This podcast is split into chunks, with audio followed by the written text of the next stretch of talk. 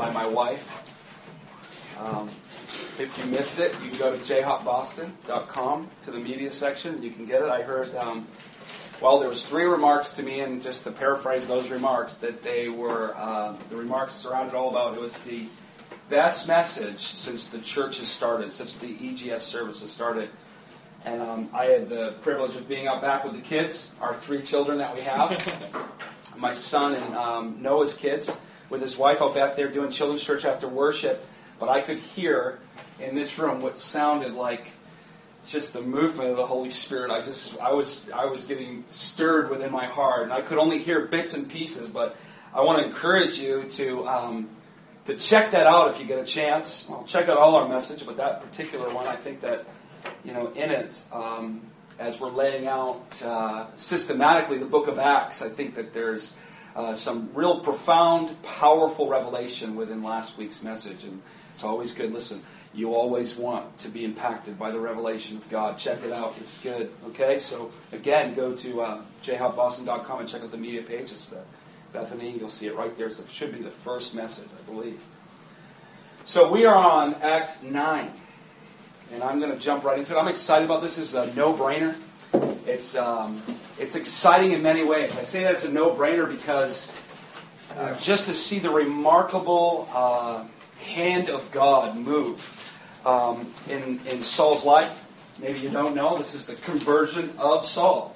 Uh, this is God bringing out of uh, him out of persecuting the church, um, imprisoning believers, and just persecuting believers for their faith. It's the transformation of this character into, well, a mighty man of God. You know, uh, I don't want to jump too ahead of myself, but most theologians say that Paul is as just um, in our history, biblical history, and uh, um, uh, you know, history in America, if you like want to liken it to that, is one of the most important characters. You think about it. If we didn't have what took place in Paul's life, there would be 13 books of the New Testament not there. I mean, just think about that. They may not have hit you the way I wanted it to, but think about that. It's remarkable. He had probably even more than the 12 disciples.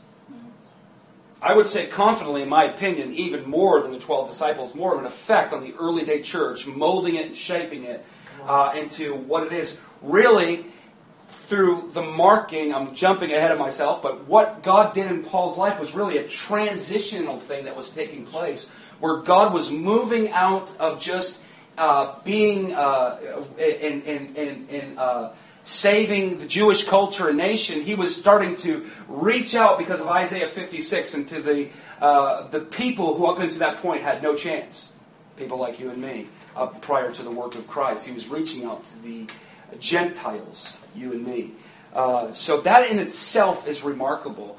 That was in Acts chapter 9, we see the process, the beginning stages of the hand of God coming upon somebody who virtually, in my opinion, if I was alive at Paul's day, would have said, Yeah, right.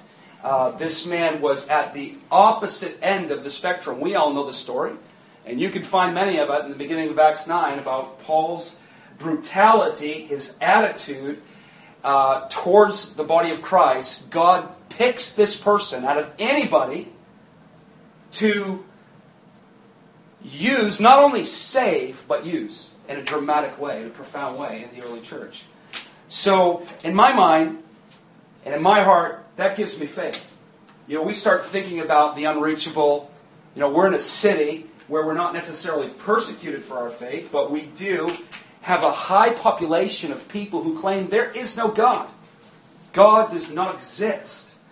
And in this matter, reading the accounts here in Acts chapter 9, it gives me faith that God can do the impossible. And it doesn't necessarily take an evangelistic team to go out and preach in the square or people to go out and minister the love of Christ. That surely just the Spirit of God breaking in on minds and hearts of people. I have absolute faith. Matter of fact, this passage of Scripture has molded my prayer life in the area of asking God to break in upon those who are not saved, those who say there is no God. And if you start to really apply it in that manner, manner it's so powerful in the area of faith and believing the impossible. So get back to my message. Uh, you know, it's remarkable to me to see the mercy of Christ here in Acts chapter 9 with Paul taking a man who is, again, like I said, on the opposite side of the spectrum. He's like oil. You know, if uh, they, oil and water, they just don't mix. He would be the oil. It just you just would look at it in your natural mind as a person. Matter of fact, later on in chapter 9, when Paul goes on to address, we'll get into the story, when he starts to just feel the unction come upon him to preach, people are like, hey, isn't that him, the guy who persecutes believers and the disciples of Christ? What is it? What are we doing? What is he doing?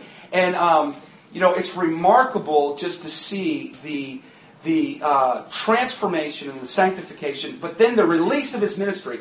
You know, oftentimes in the modern day church, we like to, you know, somebody comes in who may not know Christ and you know, you're trying to like just like introduce and kind of just, you know, love on them and kind of hope and pray for salvation and just ask God, you know, use me, Lord. And then he gets radically transformed. And then it's like we sent him on a, a, a, a pilgrimage before he could do anything for God because we said, son, your character needs to be healed. You, you need deliverance. You know, you just need a myriad of help. But yet, Paul, quick transformation met by Christ, no sooner released into ministry and proclaiming, and people were in awe uh, about this man's words and, and the ministry that was coming out. Let's go right into Acts chapter 9, verse 1. Again, we're going systematically through the book of Acts. We've been on it for quite some time. If you're getting bored, I'm sorry. It's not boring to me. The book of Acts is, is hugely encouraging to my heart. Uh, because really, this is what our community, uh, me and my wife and our community, are believing God for. You know, uh, that there would be a prototype, a, um, uh, a, a, replica of the book of Acts in our city. Why not? You know, um, you know that uh, we would experience, even as a community, the outpouring of the Spirit of God. But then, just from experiencing the outpouring of God upon our community, going to release and being a witness into the earth. Come on. That's just what we're believing for. So this is hugely encouraging to me. And uh, we're going to just dive right into Acts chapter 9. Verse 1. Meanwhile, Saul was uttering threats with every breath and was eager to kill the Lord's followers. So he went to the high priest. He requested letters addressed to the synagogues in Damascus, asking for their cooperation in the arrest of any followers of the way he found there. He wanted to bring them, both men and women, back to Jerusalem in chains. Just giving you a little bit background about you know these two verses, just giving us a little bit uh, of background in the hostility that was in Paul's heart towards the believing people, and his mission to appeal. Now, now we, we understand, and we probably all know this, that he was a rabbi. He was a man who was of the faith uh, he wanted everything that believing Jews and believing in Christ wanted. He wanted everything, but he just didn't. He was just didn't at this point believe that the Son of God had come, that he had died, and he, so there was a. And he wanted to imprison and to put in slavery and even kill those who believed this lie in his own heart and mind. Verse three, as he was approaching Damascus on this mission, that's awesome. He has a mission. He's being, you know, he's He's got this uh, uh, hostility that he wants to go release, and he's on his way to his uh, to do this. And a light from heaven suddenly shone down around him. He fell on the ground and heard a voice saying to him, Saul, Saul, why are you persecuting me? It's remarkable to me that he goes, Who are you, Lord? Saul asked. But I want to jump back into three, and I want to just point out briefly the place of identification that Jesus had as he, as he revealed his, his light unto uh, Saul. And, and the place of identification that he had is he stood in the place as if he was the one being persecuted. And I say this for no other reason other than that to me is remarkable, uh, you know, in the sense that whatever is happening to the Lord's people, uh, that, that, that is um, in, in essence happening to the Lord Himself. So he's relating, he's coming, he's sympathetic. Why are you persecuted? Jesus himself, we all know, was not being persecuted. But he's identifying, saying, Saul, why are you persecuting me? He doesn't say, Why are you persecuting my church? And there's many other scriptures that say, As you do unto them, you do unto me. So that place of identification, I love how the Lord, uh, how Jesus um, uh, begins his statements to Paul. Why do you persecute me? Then later on, uh, and, and just to uh, bring more strength to this a little bit, he said, um, uh, uh, after in verse 5, he said, Who are you, the Lord? Saul asked. And a voice replied, I am Jesus, again, the one you are persecuting. Again, Jesus identifying with the persecuted church, saying, I am the one you're persecuting, Saul. why are you doing this? Let's go right on to 6. Now, get up and go into the city, and you will be told what you must do. Then a man, Saul, stood speechless, for they heard a sound of someone's voice, but saw no one. I'm sorry, the men that was with, he had a couple guys with him, and they had heard, uh, they had seen nothing, but they had heard the, someone's voice. And they were aiding Paul because at this time he couldn't see. He was weak. He just encountered the presence of the Lord. I mean, that itself is so, uh, um, uh, it's just awesome. And in many ways, in many ways, not to get too far ahead of myself, I so long to see those days again where suddenly God breaks into culture. He breaks into society. He breaks into the atheist community and says, you know, David, John, you know, I'm the Lord, I'm real, you know, whatever manner. But he just, in an instant, without the aid of the church, without the evangelism program, God just starts to just release in Harvard, and start to save souls, snatch people up through dreams and visions. You know, again, not to get ahead of myself, but we need to have an expectation for the supernatural. And that's why we're focusing on the book of Acts. Because honestly, the book of Acts is full of supernatural things. And in Acts chapter 9, this is just one of those things where God supernaturally uh, uh, interferes or, or comes in and, and, and just saves souls. I'm believing this in the masses. I'm believing for many Pauls in the places of prayer. I have to sometimes think when I read this, this verses, who was praying for Paul? You got to understand, Paul was a man yeah. of stature. Yeah. People knew who he was, good or bad, church or unsaved. People knew who Paul was. You cannot tell me that there wasn't maybe a group of girls, you know, Lord save Paul, he's persecuting the church, whatever. You know, why we do it today. We, we pray for many people that are unsaved that they would come to the knowledge and the understanding of who Jesus Christ is. And I sometimes often think, who was praying for Paul at this time? Who is praying for him? That's just another, no, another thing I just thought. So we go on. Uh, the, the men aid Paul because he cannot see. He's blinded by this encounter. And uh, God just says, hey, go to this place on Straight Street and hide out there, and I will send you the next step. Well, in the meanwhile, we'll jump back down, uh, not too far, but in 10. We're going to highlight a man, Ananias, just hanging out in the presence of the Lord. The Lord speaks to him in a vision, calling to him by his name. He replies, Yes, Lord. The Lord said, Go over to Straight Street, to the house of Judas. When you get there, ask for a man uh, from Tyrus named Saul. Uh, he is praying to me right now. just think about that. Let me just read that again. I'm sorry, the, the right uh, uh pronunciation of that was uh, Saul Tarsus. the Lord said, Go to Straight Street, Straight Street, to the house of Judas. When you get there, ask for a man from Tarsus named Saul he is praying to me right now. We're think, put this into the perspective of intercession. Paul's praying. Ananias is seeking the Lord. The Lord tells Paul he's going to send him a man named Ananias to give him the next plan. In tandem, the Lord speaks to Ananias and says, Go to Straight Street and minister to Saul. I think that's remarkable. Again, the power of intercession, the power of the supernatural, that God actually does things without the aid of man. He actually can do things without the aid of his people or the, the ministry of his people. And so many times, you know, in many of our programs, our church services, our outreaches, we so marginalize the supernatural and just try to ba- just try to base it all around like let's just give them food Let's just give them tracks. And I, I love that. I'm for it. We do it. We just did it. Uh, so I'm all for it. But there needs to become such a hunger for the outbreak of the supernatural, the, the, the understanding of really the power behind intercession and prayer.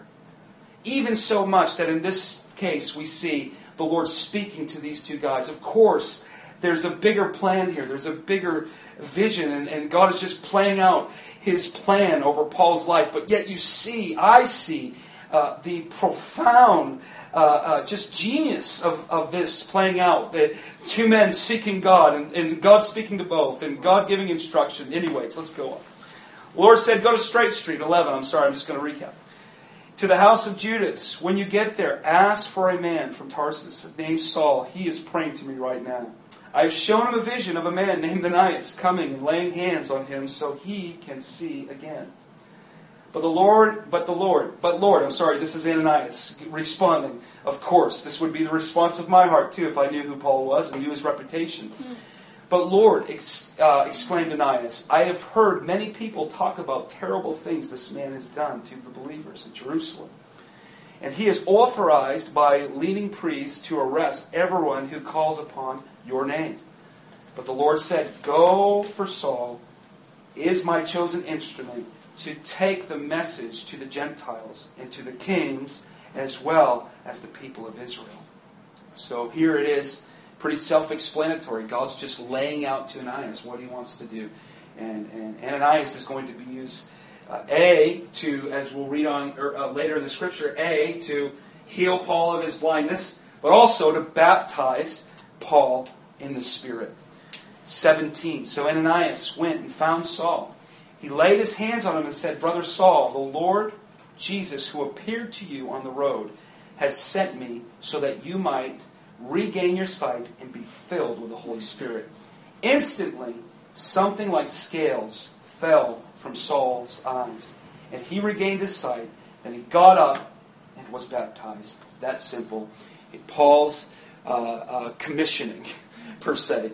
He gets these the blinders of whatever that might have been off his eyes, blindness, and he's filled, he's baptized in the Holy Spirit to go and do, do the work of the Lord. Now, I just want to jump back a little bit into some of my notes and, and, and talk about some of the other reasons um, why this account this encounter with Paul meant so much.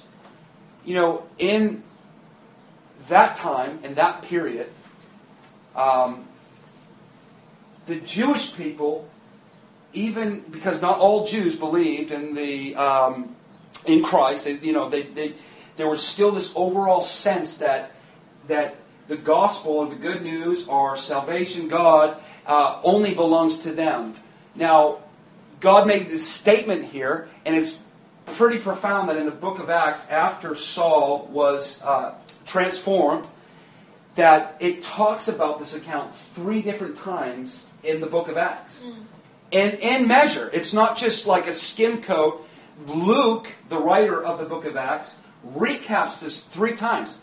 Now, that might not be much to you, but the book of Acts is not that big, even though we've been on it for a couple months. But uh, it's not that big, so that's it, it, it, seems as though that would be a, uh, a, a you know a, a, fair amount of time spent on the conversion of Paul. And there's many reasons because we know that there was a, uh, a shifting taking place in, in culture and in heaven, where the good news was now going to be released or now preached to uh, uh, the Gentile people.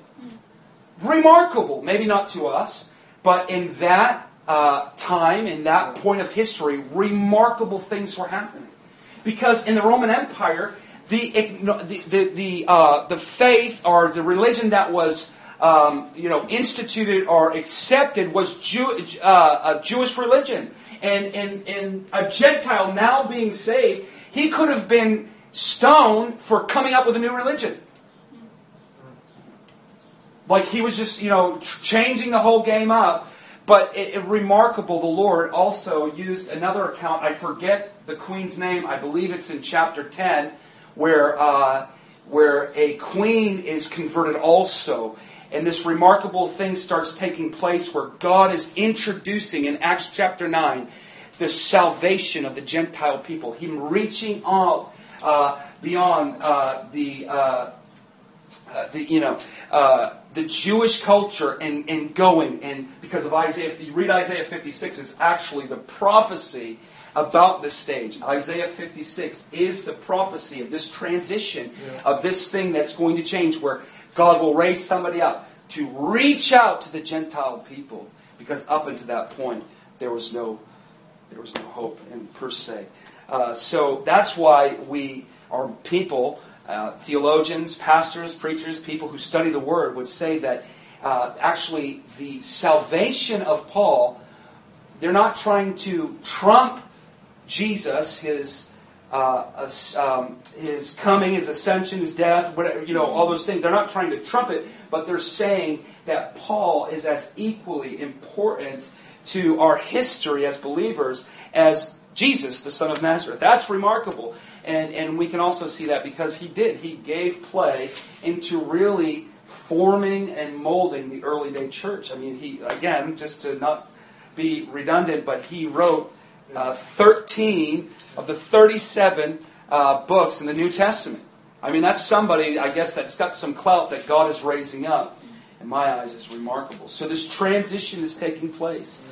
Uh, and uh, Paul is highlighted. Now, why, is, why do I say that? Because Paul, again, is a man of stature. People are going to know what is taking place in his life. He's not somebody like you and me who just have maybe the influence of 10 or 12 people. He is a man of stature who is looked at, uh, you know, who is, eh, um, you know, who is feared, but also looked up to. He's an educated man. He, people know him. Uh, you look at Ananias, probably had no connection to him, but even Ananias had heard about his um, attitude or his, uh, his malicious hostility towards the people of God. So again, God handpicking Paul was by no accident. Of course, I can say that to you, and it may have no point of connection, but again, the geniusness of God handpicking something seemingly on the opposite side, who's of stature, who persecuted, enslaved the church, and even killed the body, uh, uh, is now going to be raised up to be to the Gentiles what Peter was to the Jews, and so on and so forth. I, I I don't know about you, but that is awesome to my mind. It is awesome that the Lord, in one uh, sense, cares so much for us deeply. It's not just, He's just not a God who's to a specific people, but He actually wants to bring us all into His family. You know, many of us, even here in this room, can relate to the story of Paul. I know I can. God, in the same manner, maybe not in a bright light, although at the time it felt like a bright light uh, had encountered my heart, had saved me from some pretty d- dark things. And, uh, and I'm sure many of us uh, have the same testimony. So we can relate closely to what God uh, is doing here, and, and, and it's remarkable. So, moving right along. Hallelujah. Is everybody connecting with this? Okay, got one person. I love it. Hallelujah. Hallelujah. What verse are we in?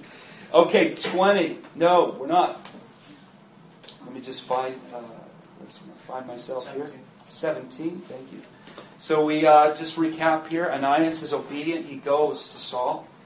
He lays hands. He the blindness is uh, Paul's healed of, and he's filled with the Holy Spirit. Afterwards, it says in verse 19, Paul ate some food, he regained his strength. And Saul, from that point, stayed with the believers in Damascus for four day, uh, for a few days. 19. And this is what I'm talking about. Is, um, is the, the quick transformation taking place already in verse 20. We see him just hanging out for a few days with some believers in Damascus. And the word says, and immediately he began preaching about Jesus in the synagogue, saying, He is indeed the Son of God. now, at that time, that's a remarkable statement, especially to say in places like he did, in the synagogues that he did. Um, and again, just to reference, uh, as we went on later in the scripture where I talked about often we like to take our times with uh, raising up young believers, uh, especially those who have maybe come from addictions or maybe have come uh, uh, from you know serious bondage, and we just like there's like a, a ten year process we send them on before they're actually being able to be released and used by God. You know, I love what Heidi Baker is. I had the privilege of says I had the privilege of being with her one time way back uh, in a meeting, and um, she's like, you know, I don't get the, the Western church. She's like, you know, you guys save people, and it takes you 10 years to commission them. Now, if we do that in Africa, we'll have nobody. I, she's like, we have drug lords, we have murderers, rapists, they're deacons, they're elders. Why? Because it's the quick transference of what the Spirit of God can do. You see, the Western church has boiled it down to formulas and plans. There is no immediacy of the release of the power of God in the body of Christ. I'm telling you, friends, this is a crisis. This is a crisis in the Western world. Also, I'm quoting Heidi Baker. She said, after doing a circuit in big churches uh, around uh, America, um, she had preached to a bunch of you know well-named uh, churches in Texas, and we're talking 20, 15, 30,000 large. And um, there was a pastor at the end of, and I'm, I'm sorry for uh, those who have heard this, uh, but oh well, there's here that haven't. Um, so she had met with one of the pastors uh, after she was uh, done speaking, and um, they were bringing her to the airport. They're in a limo, you know, just high five, you know, you know, and uh, they're driving. And so the pastor's excited. He's like, Heidi, great message, great job, just it's just so good. Hey, what do you think of the church? Hey, we're growing. We got what? We got thirty thousand people there. I mean, you know, what do you think? What do you think about our church? And she goes, she says this, and she's probably never been invited back. Uh, but she said this. She said, "It is remarkable to me what the Western church can do without the Spirit of God." She's like, "You got your lights, you got your million dollar sound, you got your PowerPoint." You, you know, I'd like to listen. Listen. Listen. I like good sound. I like PowerPoint. But you understand the crisis that America, I believe, is facing. And two, as we're in a book that is so supernatural in essence, that's why we're doing it, because we're trying to transition, even if it's a small group of people trying to just trans, transition the mind into the things of the Spirit. Not weird things, but powerful things and mighty things. You know, that's what we're trying to transition. And so she says this to the pastor, and I could only imagine his jaw hitting the floor. It's remarkable what the Western church can do without the Spirit of God. She says, if the Spirit of God is not on me when I stand to preach in some place in Mozambique, I might get stoned. I might get drug off by a group of uh, you know malicious men that want to cut my head off. She's like, you guys don't know what it's like to solely rely upon the Spirit of God as your source. It's remarkable to me. It's remarkable to me. I just felt I feel the Holy Spirit right now. It's remarkable to me that there is this crisis in America. And I'm not talking. There's good places. There's good places. There is. Uh, I love what God's doing in Redding. It's it's a it's a oasis to my heart. Their worship. I love what God's doing at IHOP and other places. But uh, again, we see uh, the divorce, I think, taking place in churches where they're divorcing the things of the Spirit to appeal to uh, men's uh, practical uh, needs. And, well, if you just don't have your PowerPoint up, you know, if you're not serving coffee at the end, you know, if you don't, you know, all these things, if you don't have nice lighting, and if your pastor doesn't have nice one little those lapel mics that just wraps around and hugs his face so cute that you can't even see it, then it's not really a church. And I want to say no, friends. And I want to encourage us not to bow to that way of thought, that system, or that ideology that's run rampant in church. Uh, you know, we have a different vision here at, at, at our EGS service. We, luckily, and I say this luckily, have the privilege of being first a house of prayer. So everything that we do is out of the overflow of praying. So even when I speak this, and even the passages before, and all the messages that we have preached and spoke, are all prayers that we're releasing day and after. God, God, Save souls like you did Paul. You know, get the president's heart. In, uh, you know, change and transform Barack Obama. Why? It's not impossible. He did it for this, this man who we just read in the first couple of chapters that wanted to kill the followers of the Lord and his disciples. A man of stature, a man of, of uh, you know, accomplishment, a man who was looked at rather if you loved him or hated him. And I'm believing that in our city. I'm believing for a mighty exodus and the saving of many souls. And you know what? I have kind of just laid down the fact that I don't have to be the one that's used to do it. You know? So many churches, so many people in the body of Christ wants the accolades. Well, look what we did. You know, look we saved souls. No, friend, I'm looking for the supernatural inbreak of God's kingdom upon hearts that say there is no God. I am ranting. Let's go on. Just want to encourage you. I want to say that this the book of Acts is dramatic. It's it's it's emotional. It's powerful, and uh, it's uh, the things that happen were unexpected.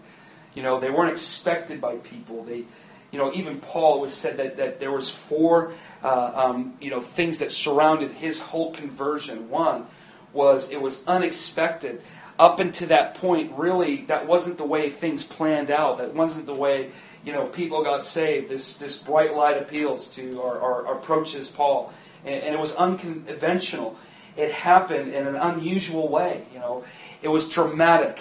It was so dramatic. I mean, you know, people argue if he fell off the horse, you know, you know, like that never happened, you know. But in essence, it's just to paint the, the, the drama of what God did in Paul's heart. And I love it. And it, uh, the uh, conversion was surrounded by the supernatural intervention.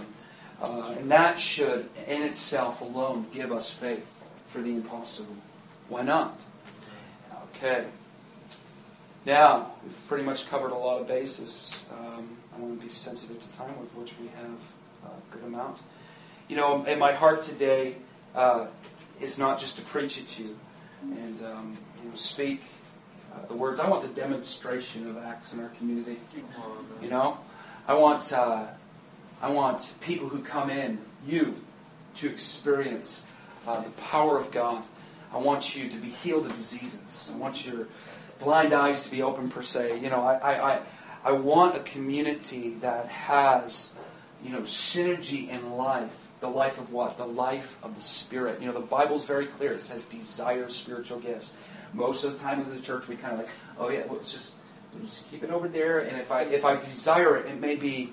Uh, uh, uh, you know, it, it might be wrong that I desire something that's so supernatural, but in my heart, I just have leaned into that scripture desire. I'm like, I desire God raise me up to be a, a supernatural man that that even my shadow might heal people. I mean, why not? Listen, I, I, I lead worship at a small church here on Sundays. I have nothing to boast in. I have no great plaques behind me, you know, and all my accomplishments as a believer. You know, I, I may on Saturday nights, we may have, what, 30, 40 people tops that we minister to or we, we, we pray with. I mean, it's much, it's bigger than that, but still, you understand, I have nothing, there's nothing outside of just wanting to see the Lord get the glory and the honor that's due His name in our city.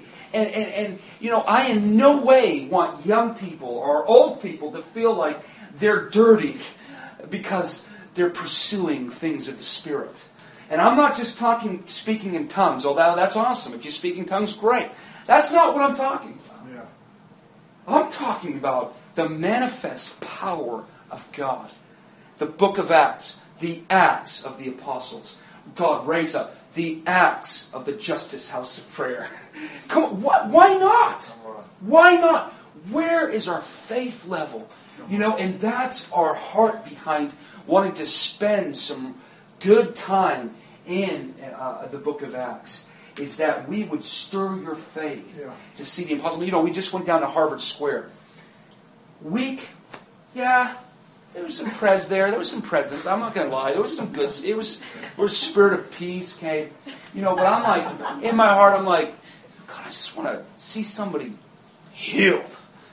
Just Lord, if Noah connects with somebody, if Crystal connects with somebody, Heal somebody. I'm thinking that in my mind. I'm like, open a blind eye. Get get a get a broken arm. Just you know, ah, you know, whatever. Just something. I mean, why not?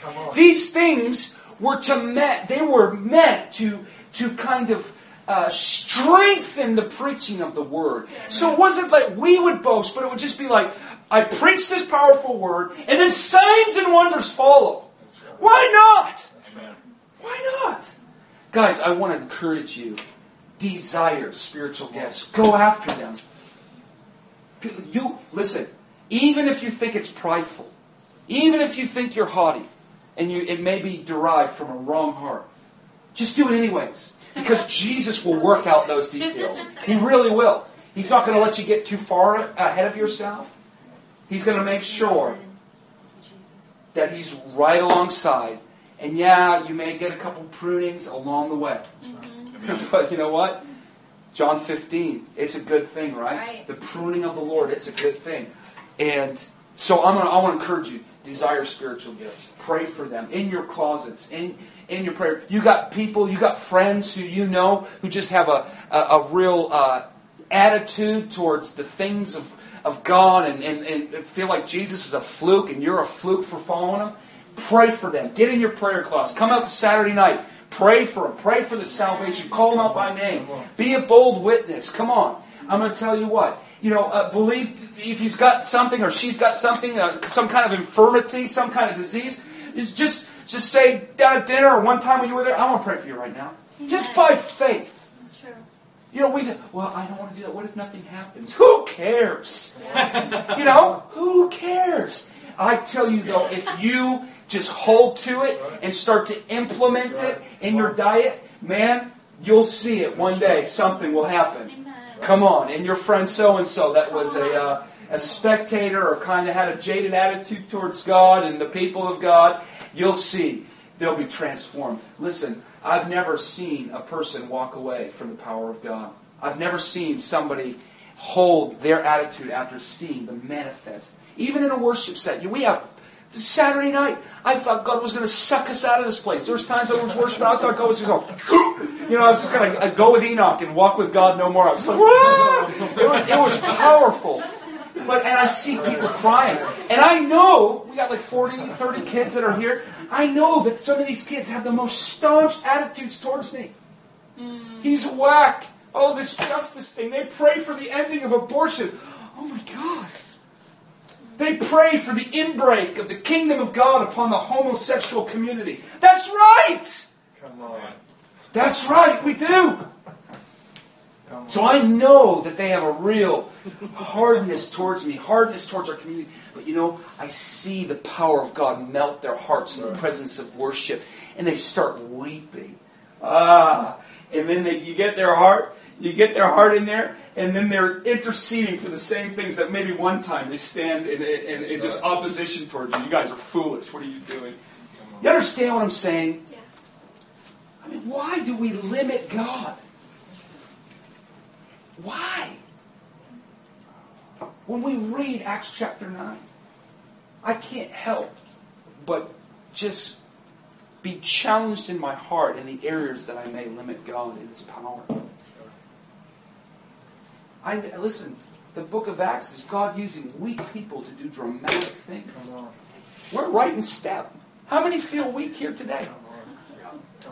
I'm not even talking physical. I'm talking in your walk with the Lord. How many feel weak? Sign me up.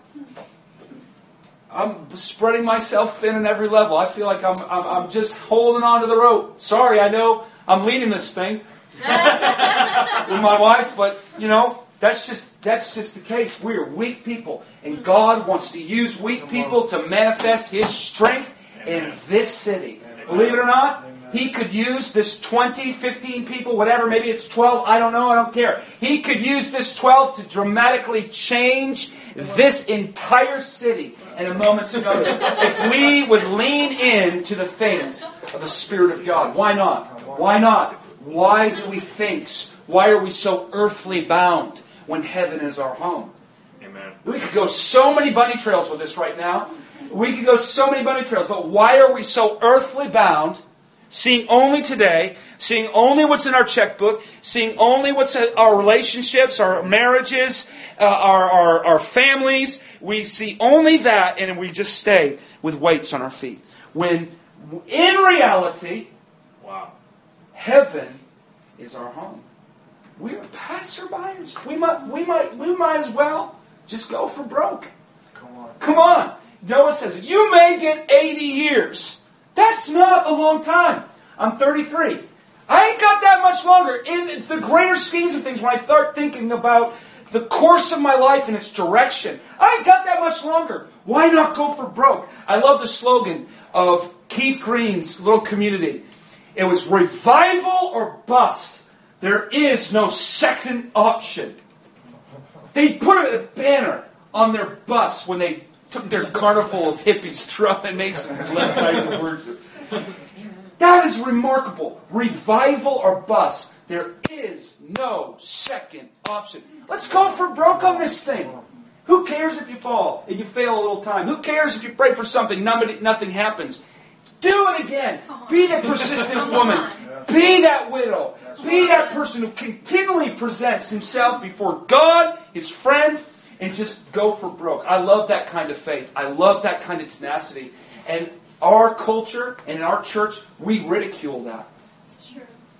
But I'd rather be labeled a radicalist Christian who went hard after God than a mediocre person who just went after the American dream. I don't care if I'm broke. Come on. I'm going after this thing. Guys, I want to raise up a generation that will go after it too. I'm seeing it. I know there's young men and women who are serving full time in this ministry. They ain't getting paid, they barely have enough to eat. But they are going hard after something. Why? Because God has gripped their hearts with something much bigger than what our nearsighted vision sees out there in the world. God has gripped them a vision to change society, to change culture through prayer. And it can happen, and it does happen, and it will happen again. The outpouring of the Spirit of God, the most profound thing, happened in a prayer meeting with pe- people going into an upper room, and I'm going to say it's going to end with another prayer meeting. Something that seems so insignificant to your friends, you're going to find yourself doing. Wh- wh- Why you're going on Saturday night? You're going to pray. Well, I think it's pretty cool. I, I, I estimate a couple hundred people come through here on Saturday nights, young people, not all at once, I'm saying in a month's time, but they actually give up their time and they come and they labor in the place of prayer with us. That, there's something happening. Here in this city, just in the five years that we have been here, and I'm sorry if this feels like a bunny trail, but I just, I'm going on a bunny trail.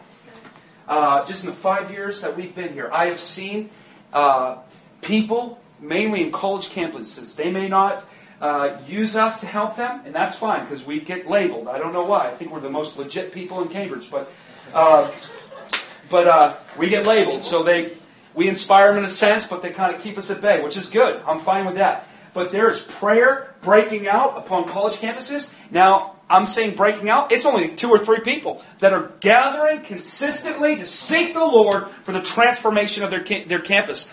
That, my friend, is remarkable. Five years ago, when we first came here, you would have never heard about prayer in this city. Amen.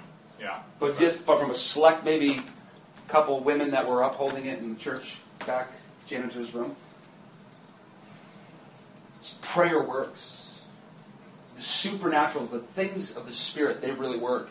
And they're more powerful than our pathetic little programs, our pathetic little outreaches. The things that we think trump the things of the Spirit, my friend, the Spirit is where it's at. And I want to see us as a community not get locked in to uh, the Western mi- mindset where we kind of just put on the shelf the things of the Spirit of God and we kind of just go along with our, you know, two little praise songs and three little worship songs and everybody feels tingly. Uh, and although I love that, but that's not what I'm after. I'm after for an inbreak, the kingdom of God. That a prayer meeting would release the supernatural into our city, I believe. this is what God wants to do. I believe this, like many other reasons, is why Saul was encountered by the Spirit of God. Because I believe, this is my opinion, you can't find it in the Word of God, but I believe that there were people praying for his salvation. I believe that there were people uh, praying for him, uh, either the removal or the salvation, either the death. Why? Because that's exactly what we do now. It only makes sense. Um, so, anyways, listen, let's stand to our feet. I, in no way, want to boil our meetings here down to just preaching the Word of God. There's a reason this thing is called the Encountering God service, and that's not to encounter a man. It's not to encounter a message, although we do that, but it's to encounter the Spirit of God.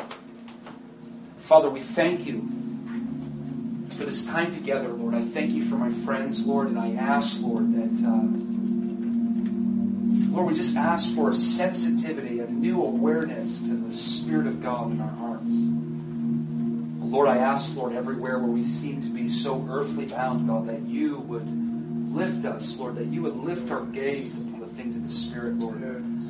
Oh, God, I just ask for a complete, utter reliance upon the Spirit of God, Lord. Let help our community, God, those who are even gone, Lord. Help our friends, Lord. Just, Lord, wherever they're at, God, we ask, Lord, that your Spirit would come upon them. Amen. Lord, that they would have such glorious, profound encounters with you in communion and fellowship, Lord. That you would use our community, that you would use my friends, Lord, to heal the sick, Lord, to raise the dead, Lord, to prophesy, to speak the word. God, I ask Jesus, Lord, just as you instructed your disciples to pray, Lord, that your kingdom would come and that your will would be done, Lord, and that it would be manifested through the praying, believing church.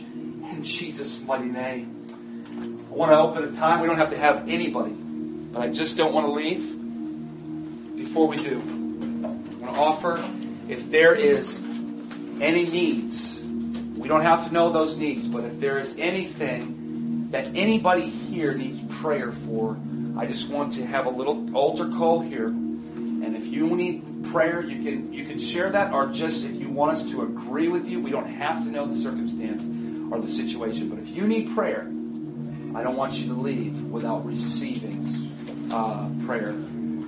Okay, we'll just give it a little time. I know it's awkward. We'll move some chairs. But if that's you, if you need prayer over, any situation, anything that's heavy on your heart, anything that you're experiencing uh, in the area of decision making, in the area of family and relationships, it's all open. It's all open. So if you have anything, we want to make sure that we honor you and we honor God.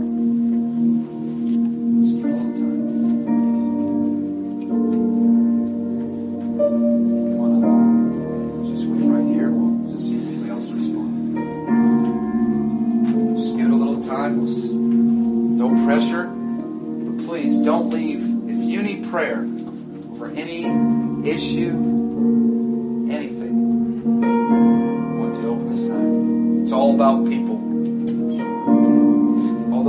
not see, God sees. And I know that. Come on up.